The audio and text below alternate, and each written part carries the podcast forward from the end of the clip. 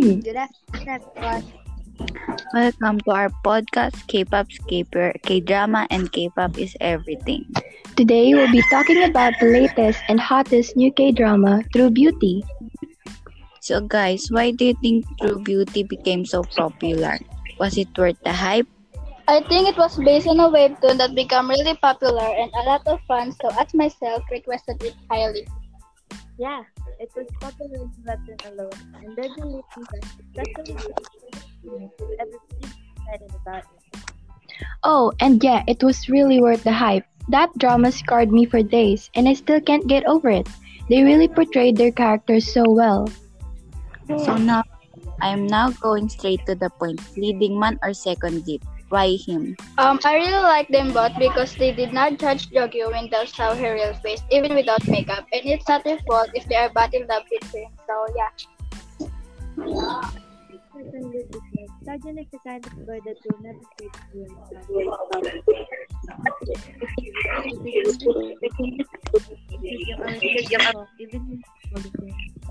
I honestly like them both. They both just wanted to love her and they both accepted her without judging her physical appearance, which was her biggest insecurity. They also just wanted her to be happy and tried to protect her most of the times. They both have different ways of showing it and was really nice. So I knew that I can't just support one of them. So now, we all know whose side you all are on in K-drama. How about K-pop? Do you guys stand ENHYPEN? And if you do, who is your bias and why? My friends my friends have with they were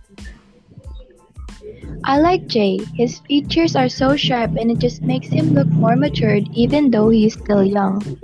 Yes, my bias towards them is Sunoo and Jake, not because they're bad cute, but because of their talent and behavior. Thank you, great. But how does that you guys stand? What's your bias? Yes, my bias is Mina. Mine is Dion and Gio. They're both like modern goddesses. They are, but Samantha, if you have to choose between Gio and Dion, who would it be and why? I choose Dion because she is kind to those who idolize her as well as to the members of Twice. She also talented and funny. You always talk about other good famous group. Let's talk about TXT now.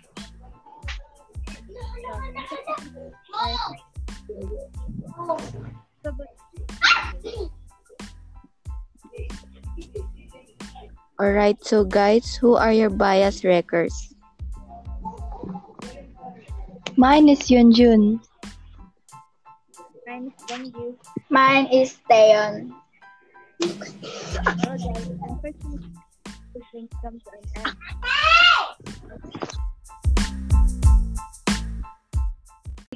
Well, guys, and all good things come to an end. That's it for our podcast. We hope you enjoyed It's been nice to us. talking. This is I see. Sam, and Janelle Precious. saying bye bye to you. Annyeong. Bye. bye. Bye.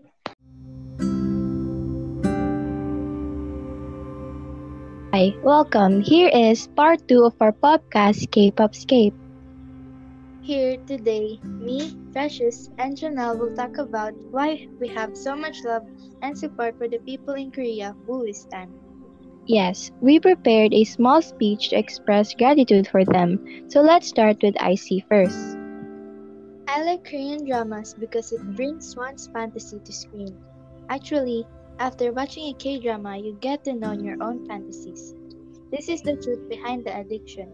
Not only this, but the emotion, screenplays, script, actors, your acting, your eggy moments are some that lead you get you to get addicted to Korea. Wait, now for my turn. I like K-pop because emotion is something that is in all of K-pop songs, and artists convey their vibes of the song very accurately in K-pop. The appeal to K-pop music is hard as well because most songs have the English lyrics in it, and that attracts even more listeners. Sometimes you do not know that you see your idol as an idol. You see him as a man, diba? But we can do anything because we are just a fan. That's a great way of saying it.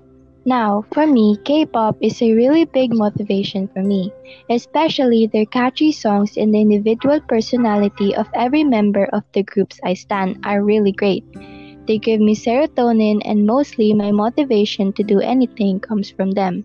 I will even go out my way to watch or stream some illegal concerts just so I can see them live. And other than that, K-dramas are a great way to distract myself from being so sad. I watch some of them in my free time and again, they become my motivation and source of happiness other than my cat. So that's it for our part 2. Thanks for listening. This has been Tracy. RC And Janelle. Thank you again. Bye bye.